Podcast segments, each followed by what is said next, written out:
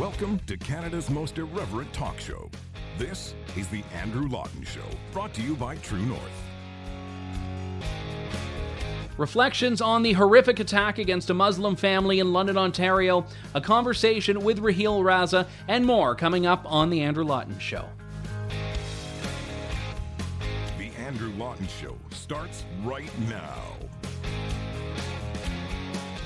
Hello and welcome to the Andrew Lawton Show here on True North. It is Thursday, June 10th, 2021, and I thank you so much for tuning into the show here. I want to begin by talking about something that happened not that far from where I live in my city, just a few kilometers away, which has shaken not just the city but also the country and the world. And that is the horrific attack that took place on a Muslim family earlier this week. An attack that claimed four lives and has left a nine year old boy without his sister, without his parents, and without his grandmother, recovering from severe injuries in hospital. The murder, which is what we can very easily call it, of the Afzaal family is horrific and does not represent the Canada that I want and does not represent the Canada that I know. And I had some people email me earlier this week wondering why I didn't talk about this on the previous show. Uh, the simple reality is that I recorded my show as a lot of the news was still coming out, and I knew that anything I said by the time the show had been released would be outdated. It wasn't for lack of concern, quite the contrary. It was for a desire to ensure that I knew what I was talking about when I opened my mouth and spoke up about this, as I do with any other issue, as I certainly try to do with any other issue. What police have said is that this was intentional and that this was an attack that targeted this family specifically for their faith. Police have charged the accused killer with four counts of murder and one count of attempted murder. They said very early on they believed that his motivation was specifically targeted towards the family's Islamic faith. Now, I have no reason to doubt the London police. They are historically quite tight lipped on things, which means if they were able to say that with confidence quite early on, it would be uh, something that they were pretty sure of. And I, I think that's something that needs to be taken into consideration. And all of us across the country, across the world, should look at this and say this was a horrific act of evil. I hope the perpetrator of it never sees the light of day. I know that he was arrested and charged, so there will be an opportunity for him to speak up about whatever he was thinking and trying to do. And yes, you know, he'll get his day in court, but the reality is this was an act of evil. And it's become, however, a political episode which is so tremendously lamentable. And it didn't take long. There was a vigil on Tuesday night in London at the London Muslim Mosque, just down the street from where this attack happened. And when the vigil was announced, very quickly, all of the politicians in Canada were soon to announce their descent on London, from Justin Trudeau to Erin O'Toole, Jagmeet Singh, even Yves Francois Blanchet, Doug Ford, Andrea Horwath, Stephen Del Duca, all of these names of political leaders, federally and provincially, city, everyone, everyone was there. And to show support for a family and for a community is important. But a lot of them didn't do that. And that was regrettable. In fact, a lot of the speakers didn't even mention the family. They brought up political fights and political issues. And I grappled with this as I watched it. Because by responding to this, by responding to their politicization of it, I have to engage in a political discussion that I do not want to have. Because I wanted to be able to, as a Londoner, grieve with the community. I wanted to be able to stand up for this beautiful family. Yumna, 15. Madiha, 44. Talat, 74. Salman, 46. And the nine year old Fayez in hospital a family 80% of which was wiped out because of one horrific act. Unjustified, undeserved, just awful. So I want to be able to look at this loss and not have to engage in a political debate, which was shamefully where this loss was taken by a number of activists who are insistent on making changes to the political system, changes to free speech, changes to any number of areas of Canadian policy throughout the year that seem to jump onto this issue as being their avenue to advance some change on this. And I want to play a few clips from the vigil that took place in London, where a few speakers went political without question. One of them was Nawaz Tahir, a London lawyer. I've met him. He's a, a very decent man, he's a very smart man. He runs a local anti Islamophobia group in London. He didn't mention the family at all in his remarks. He instead spoke about freedom of expression and how freedom of expression doesn't matter in Canada when a family like the Afzaal family winds up dead. And to those who want to hold the Constitution, to those who want to hide behind freedom of expression, I ask you a simple question. What is the point of freedom of expression if a Canadian family does not have the freedom to walk on a sidewalk in this country without getting murdered?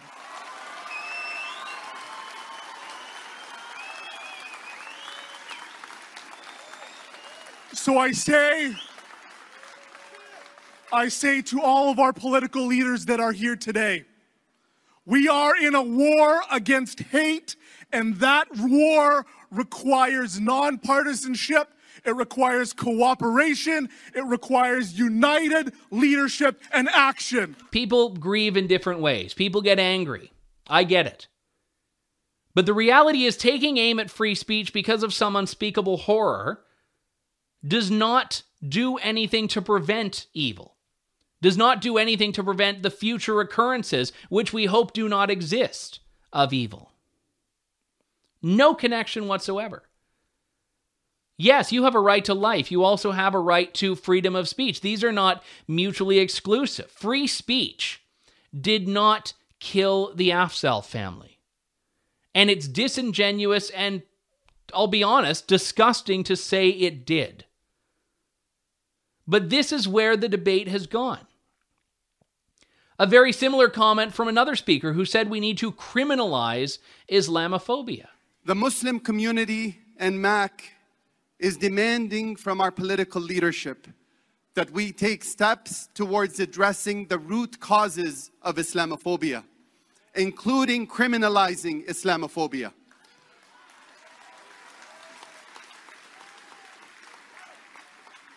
We ask we, we ask and demand from our governments that they take steps towards eradicating systemic Islamophobia.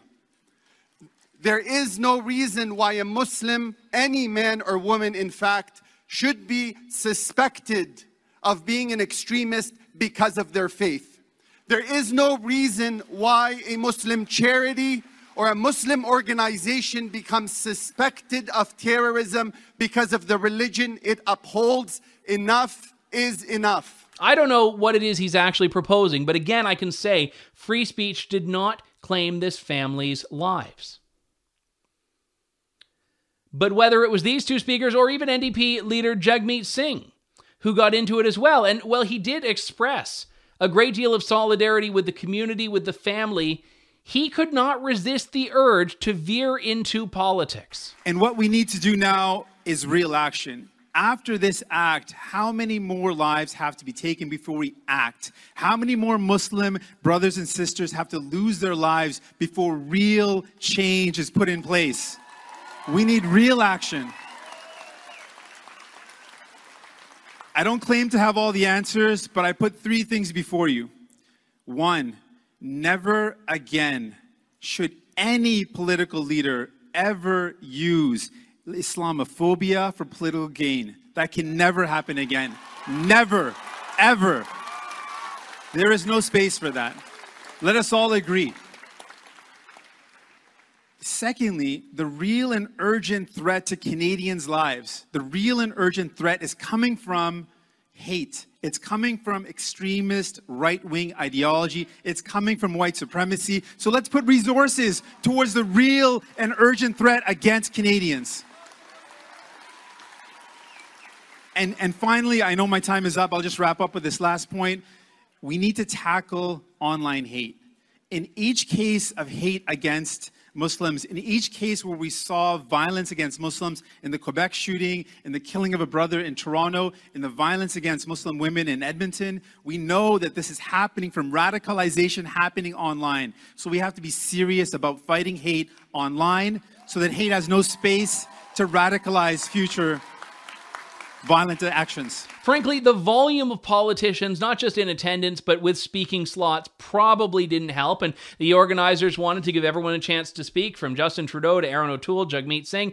But the reality is, it, gets a little excessive, and, and it makes their really come across as an overwhelmingly political tone when you have every federal and provincial opposition leader and different city councilors that are all speaking, all effectively, you'd hope, saying the same thing. And I, I will say, Justin Trudeau was uh, the one who gave a, a very valuable contribution when he spoke about the family, the way the family was viewed and valued by the community. Erin O'Toole, as well, spoke about the family. He added something in the sense of making sure that the focus was on this family who was being mourned. There were a few criticisms I saw on Twitter, even from uh, Muslims in London, saying that the cheering and the hooting and the hollering was a little bit much for something that was supposed to be a vigil. And, and I agree. I agree wholeheartedly with that. And it actually became somewhat of an applause line whenever someone called it a terrorist attack. As Trudeau and Erin O'Toole and Doug Ford and all of these leaders have. But whenever anyone called it a, a terrorist attack, they were almost cheered for it. And it, it looked in many ways like a rally. And it's not to say that everyone needed to be sobbing. It's not to say that it needed to be a solemn occasion. People need to grieve the way it is comfortable for them to do so. But it was very clear that there were people there that wanted to take this tragedy and turn it into something that was a political weapon. And for a lot of people, the personal is the political. I get it. I get that wholeheartedly. But it did not sit well with me, nor with a lot of other people. If I, I look at a lot of the uh, comments that were written about the vigil as it was going on online. And to turn this into something takes away from what needs to be front and center, which is understanding that evil happens, trying to do whatever you can possible to prevent someone from launching an attack of this nature on anyone. And yes, to speak out to speak out if you see attitudes, views, and values that do not have a place in Canadian society.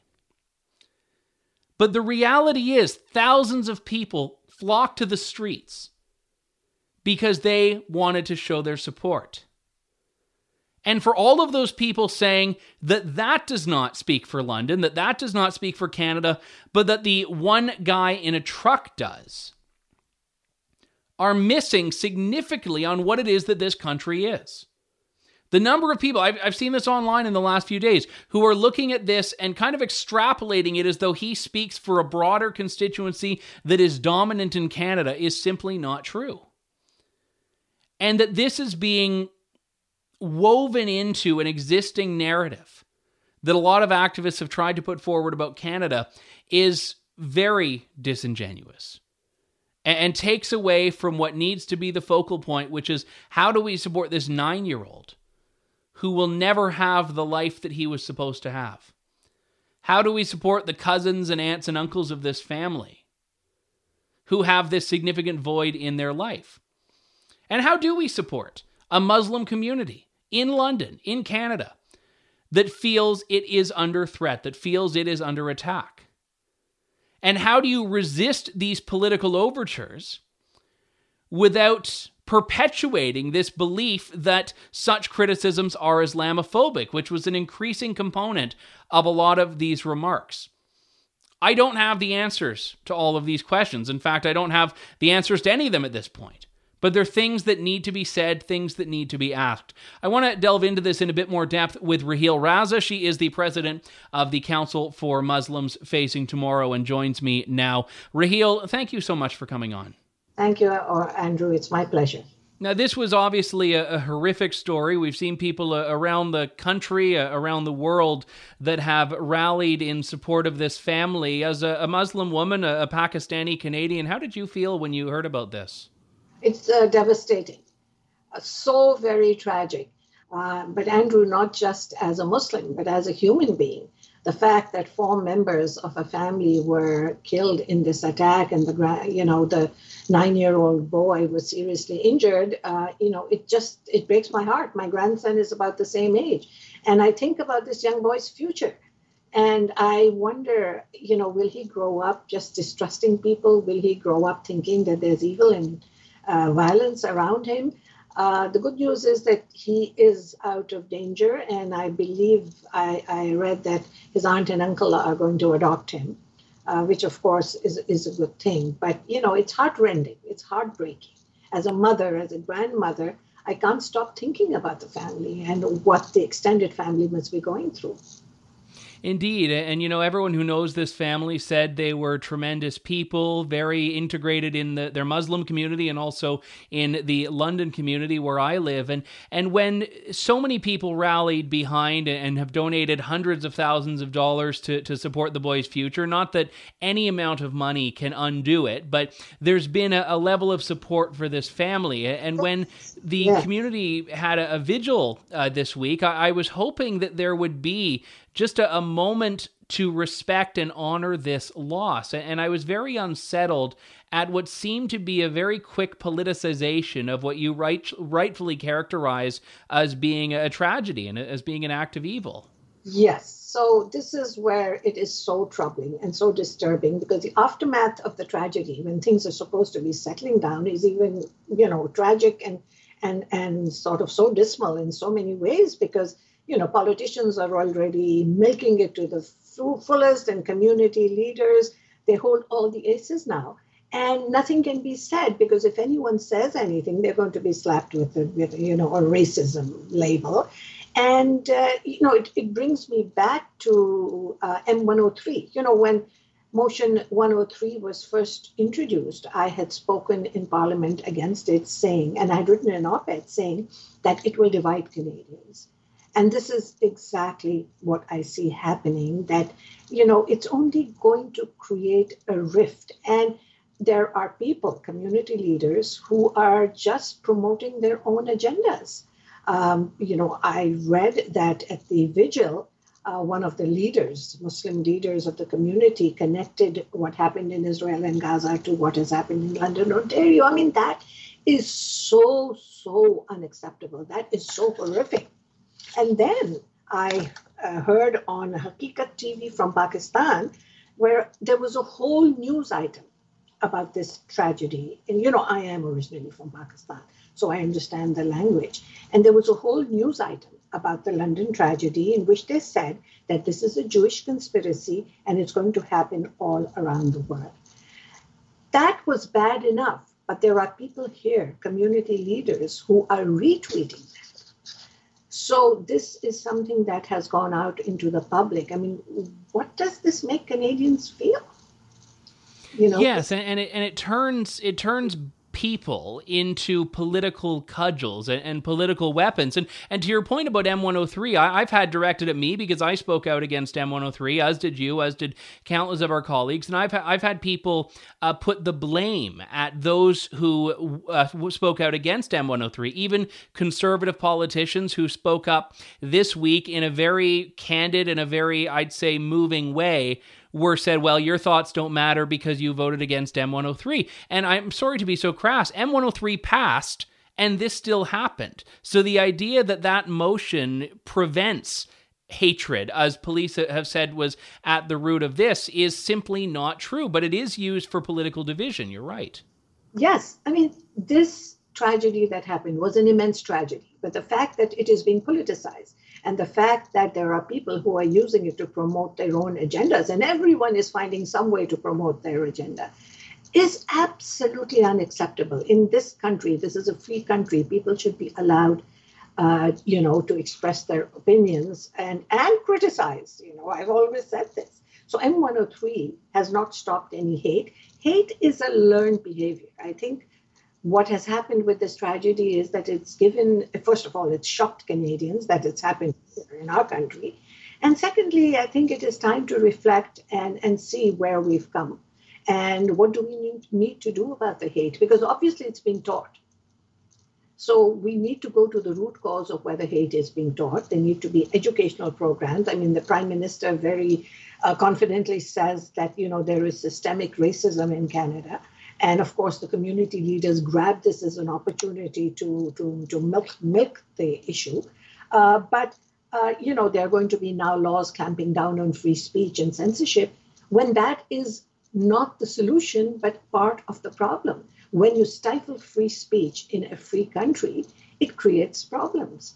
You know, free speech is important. Yes, of course, we have to speak out against xenophobia and bigotry. And, you know, there have been attacks on Asians in BC, and the LGBT community is constantly under attack. And of course, you know, these have to be addressed.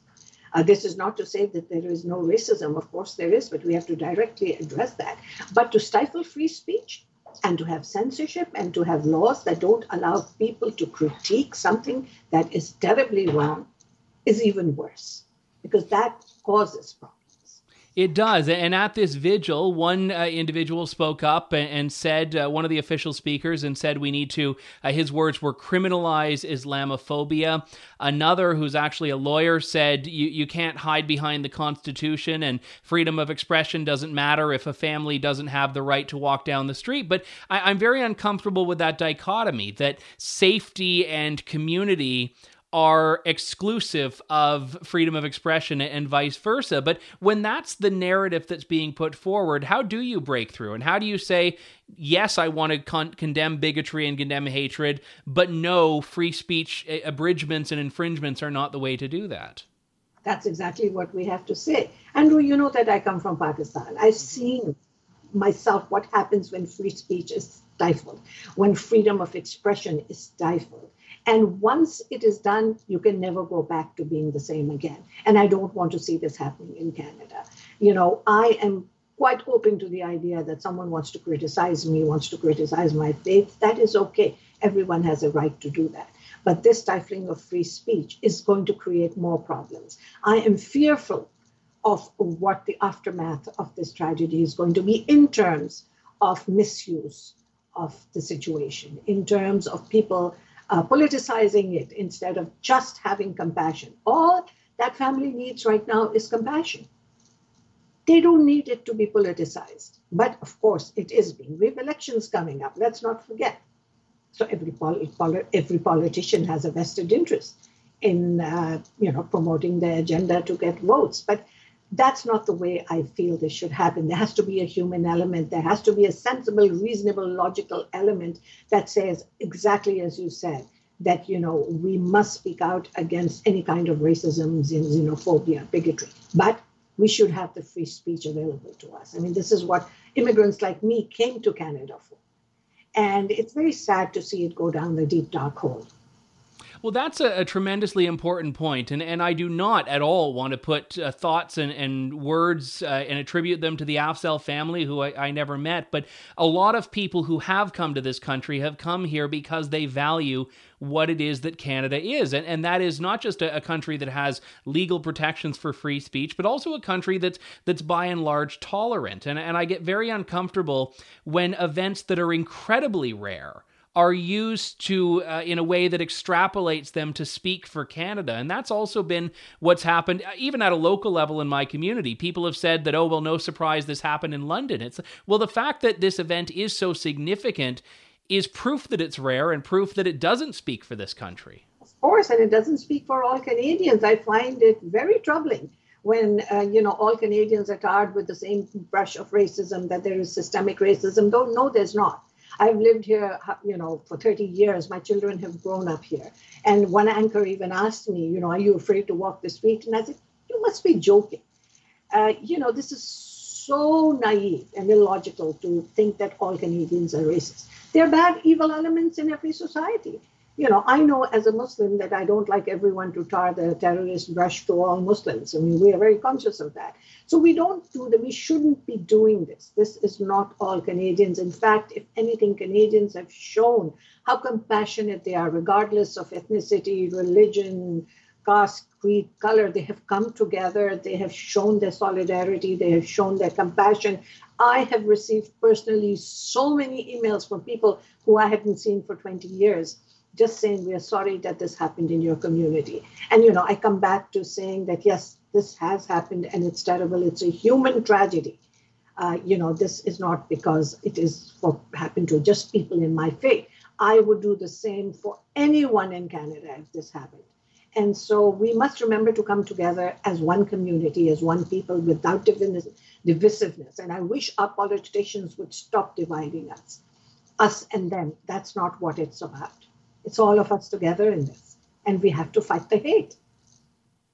Very well said, and, and, I think incredible words to end on. Raheel Raza, president of the Council for Muslims Facing Tomorrow. Raheel, thank you so much for your, your insight and, and your kindness on this. I know you've always been a, a tremendous advocate for your community and, and for the country, and I, I think we're very grateful to have your voice on, on this and, and in general. So thank you. Thank you, Andrew. Have a great day. That was Raheel Raza. Always a pleasure to speak with her. She has such a, a tremendous ability to cut through a, a, lot of the unhealthy parts of discussions and, and, get to the meat of them and get to the truth of them. And I, I meant what I said. We are all the better off having her voice on these and other issues. We've got to take a quick break. We'll be back with more of The Andrew Lawton Show up next. Stay tuned. You're tuned in to The Andrew Lawton Show.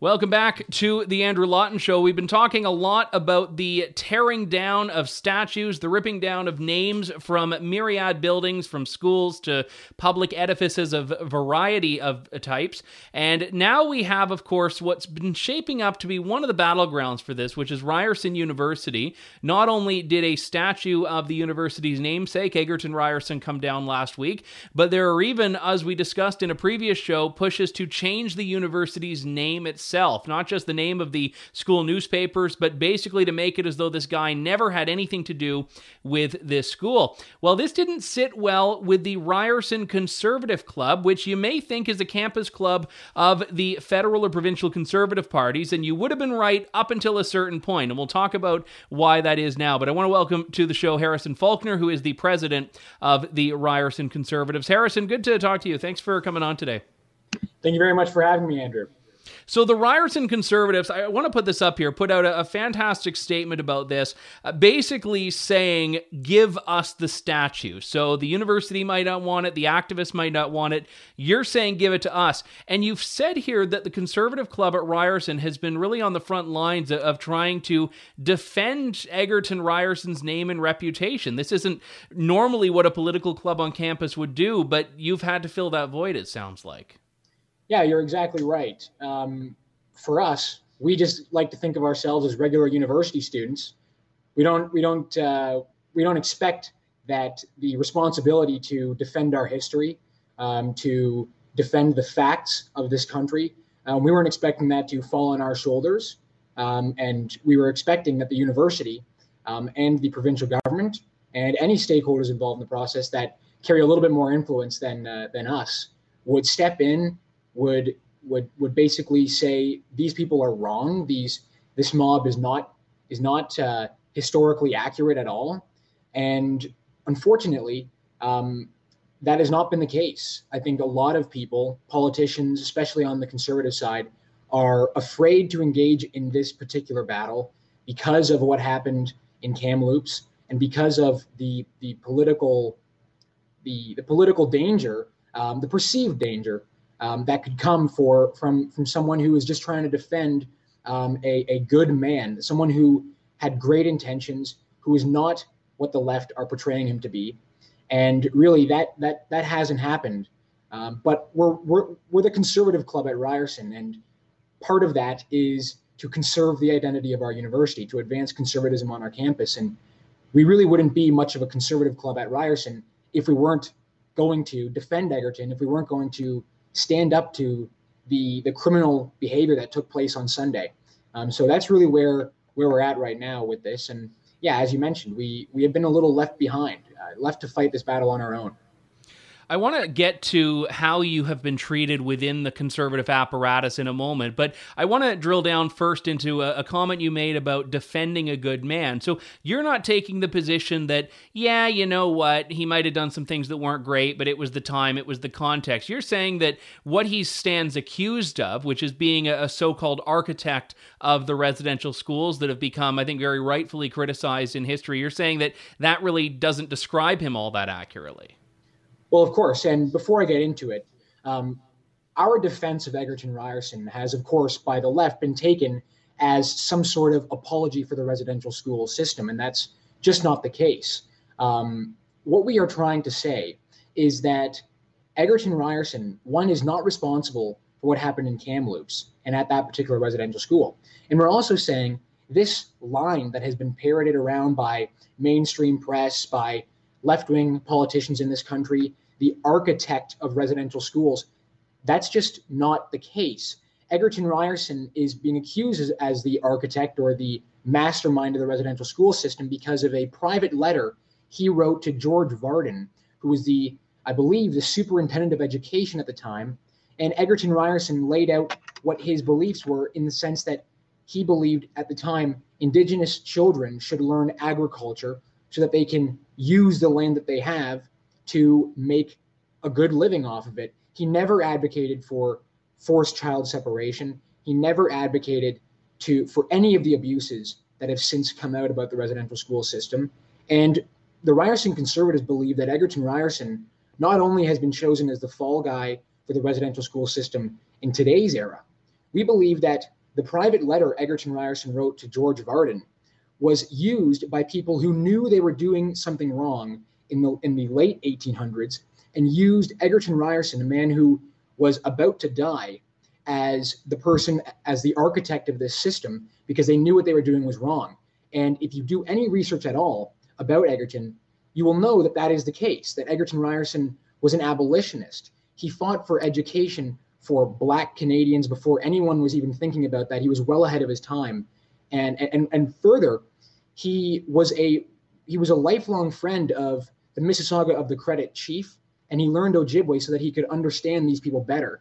And, and that is something that, understandably so, for the left is never brought up in their criticisms of, of Egerton. But it would be it would be fair for for anyone else other than just the Ryerson conservatives to put this uh, put this information into the into the public conversation to help us in this in this basically this battle against historical illiteracy. And you've had to, of course, battle against the school and against the mainstream media narrative on this. You've also found yourself in a bit of a battle with the party that your club historically has been aligned with, or parties rather, I should say, the federal conservatives and the provincial conservatives. And I, I just want to give people a bit of context here because last year, uh, this school year, but last year, Erin O'Toole had famously come and done a, a little bit of a Zoom chat with your club, and he, he talked in a very frank manner about about cancel culture and standing up for historic figures. And then the mainstream media caught wind of this, and, and you know, Erin O'Toole did, as you've pointed out in your statement, what so many conservative politicians do, which is backtrack, apologize, and not really win the support of, of any of the critics in the process. But where did things go off the rails after that point uh, between you and, and Erin O'Toole, and, and also, for that matter, uh, the Ontario PCs and Doug Ford? Well, well, first of all, the uh, the Ryerson Conservatives have been around for for many years, and our affiliation with both parties has been really, really strong. And at the end of the day, although we may disagree with the party, our members are members of both both of these parties. When we grow our club, we are growing the membership of both the parties, and so there is an understanding there and a respect there. Um, but as you mentioned, um, Erin O'Toole did speak to our club. We had a fantastic conversation with him in September and we asked him about what we can do as Ryerson conservatives to defend Egerton Ryerson's legacy and to push back against really these radicals and these criminals. Um, and he gave us a great answer, one that we wanted to publicize to, to show that we have the support and the backing of, of our leaders. Um, and of course, the press, after a few months, caught wind of this video and then tried to make Erin O'Toole out to be this this apologist for residential schools. And you know, under the heat of the moment, I can understand why someone would want to apologize. But if you do, as, as we've said before, if you do any research into Egerton Ryerson, there's nothing to apologize for, for what Erin O'Toole said. Egerton Ryerson is not deserving of this level of criticism and, and this level of, of vitriol. What, what we take issue with um, is that when we do this, when we make these efforts as a conservative club, trying to conserve the identity of not just our university, but our country uh, and our province, we expect that the elected conservatives will also be interested in conserving this country, this province, and our university.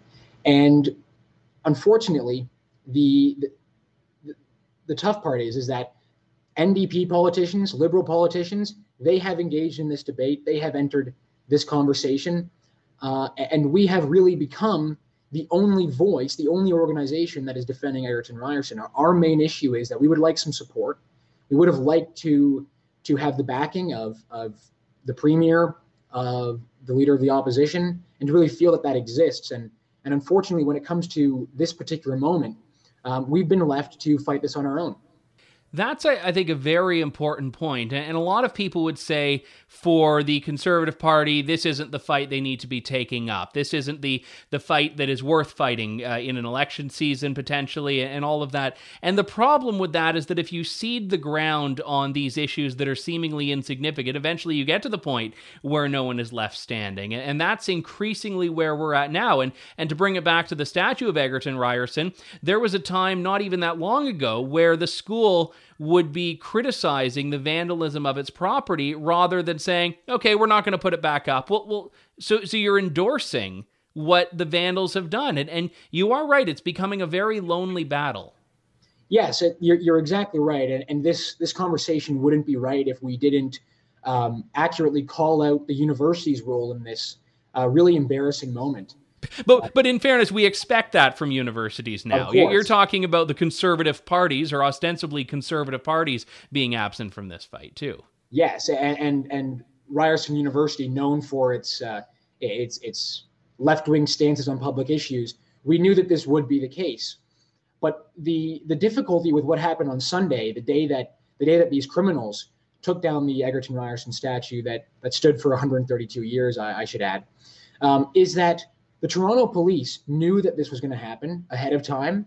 It was well publicized. We knew that this was going to happen, or we didn't know that the statue was going to come down, but that there was going to be a, a large demonstration.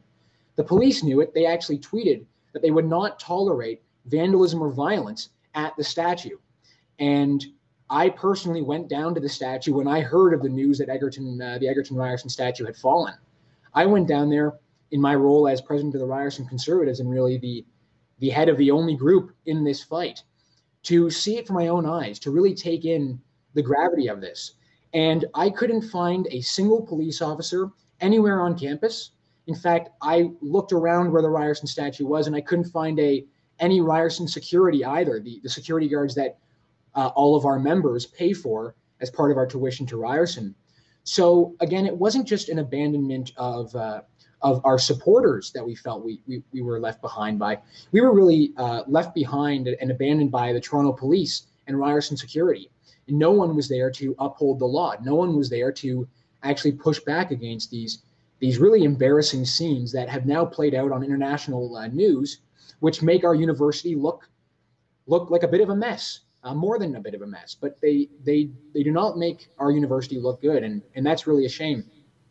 No, I should say, I know I mentioned this at the beginning. You're saying in the statement here, give us the statue. That is a real offer. You're willing to take this from the university, right? And I just have to ask on top of that, where where would you put it? I'm guessing most dorms don't have room, although I could be wrong. Yeah, well, so that that tagline is uh, really we've adopted it since the statue had come down because we're working on information that we've received from the university. I should say that um, I have spoken with people who work in the university, and they they respect the work that we have done, and they they they understand that we are a stakeholder in this process, which we have to we have to um, to thank them for. They have told us that the body of the statue is in the possession of the university. Of course, the head is no longer on the statue, um, and the pedestal that it stood on um, is, I imagine, as well in the in the uh, in the possession of the university. And that that line comes from the fact that, as you, as you mentioned at the top of the interview, the university doesn't want it. They've said that they're not going to put it up. The police don't want to defend it. The Ontario government hasn't shown any interest in protecting that statue or the history that it stands for. Uh, and as the only group that has publicly put up a defense of the statue, we believe that we should uh, we should we should be the ones in possession of the body of the statue. Now, where we would put it, um, we're not quite sure as to where where it would go. I will say that Egerton Ryerson uh, grew up in uh, near the town of Simcoe in southern Ontario, and we have, as a group, always felt that if the statue were to be moved, the statue should go and go down to Simcoe, Ontario, uh, where it can be properly celebrated and properly venerated. Uh, in Egerton Ryerson, where where really that he is uh, well respected in that in that area, we think the statue should go there. But of course, now that process is not going to work because it is headless and it is without a pedestal. So really, what we're advocating for is to give the statue back to people that respect it. Maybe it might not be us, but in, in that statement, give us the statue. We're really talking about people who believe in the facts, believe in the real history of this country, not the narratives that are being spread. And we believe the statue should belong to, to those people. Ryerson Conservatives President Harrison Faulkner. Good to talk to you. Thanks very much for coming on and great work on this. Thank you very much, Andrew. I was, when I was in university, heavily involved in campus politics, so I have a great deal of appreciation. To be a conservative on a university campus, certainly a downtown Toronto university campus in 2021, is no doubt an act of courage and an act of rebellion. So uh, good on Harrison Faulkner and his crew for, again, standing up against the malignment of a historic figure, and as we've just heard, whose only real sin was living in an era prior to the current one. So my thanks again to Harrison for coming on and talking about that. We've got to wrap things up for today. My thanks to you all. This is Canada's most irreverent talk show, The Andrew Lawton Show here on True North. Thank you, God bless, and good day to you all. Thanks for listening to The Andrew Lawton Show. Support the program by donating to True North at www.tnc.news.